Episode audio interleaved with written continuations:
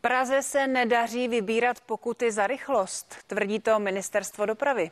Nově by je proto měli dostat na starost městské části, jenže těm se to nelíbí, chybí jim na to lidi. Tento radar patří k nejvýdělečnějším v Praze.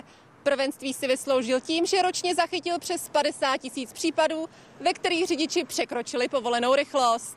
V přepočtu na pokuty to jsou desítky milionů korun. Vybere se ale jen zlomek. Ministerstvo dopravy nyní chce, aby na místo magistrátu řešili pokuty za rychlost městské části. Důvod je jasný. Aby se zlepšil výběr pokut v Praze. Zatímco v roce 2015 Praha inkasovala 163 milionů korun, v roce 2019 už to bylo jen 108. Počet kamer přitom každý rok stoupá. Dostal jste někdy pokutu za rychlost? Dostal jsem pokutu za rychlost. A jak se to řešil?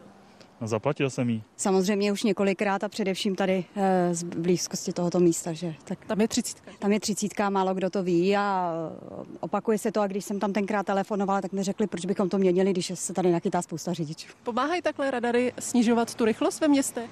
No řekl bych, že jo. Některé městské části takovou agendu nechtějí. A to ani přesto, že by příjem z těchto pokut šel nově přímo do jejich rozpočtu. Když si představíme, že by to mělo dělat 22 odbojů na městských částech, tak zaprvé neseženou dostatečný počet lidí, kteří by to uměli. Navíc to bude znamenat výrazný nárůst počtu úředníků. úřady městských částí na to nejsou připravené. Někteří namítají, aby si radnice výběrem pokut za rychlost cíleně nezačaly vylepšovat rozpočet.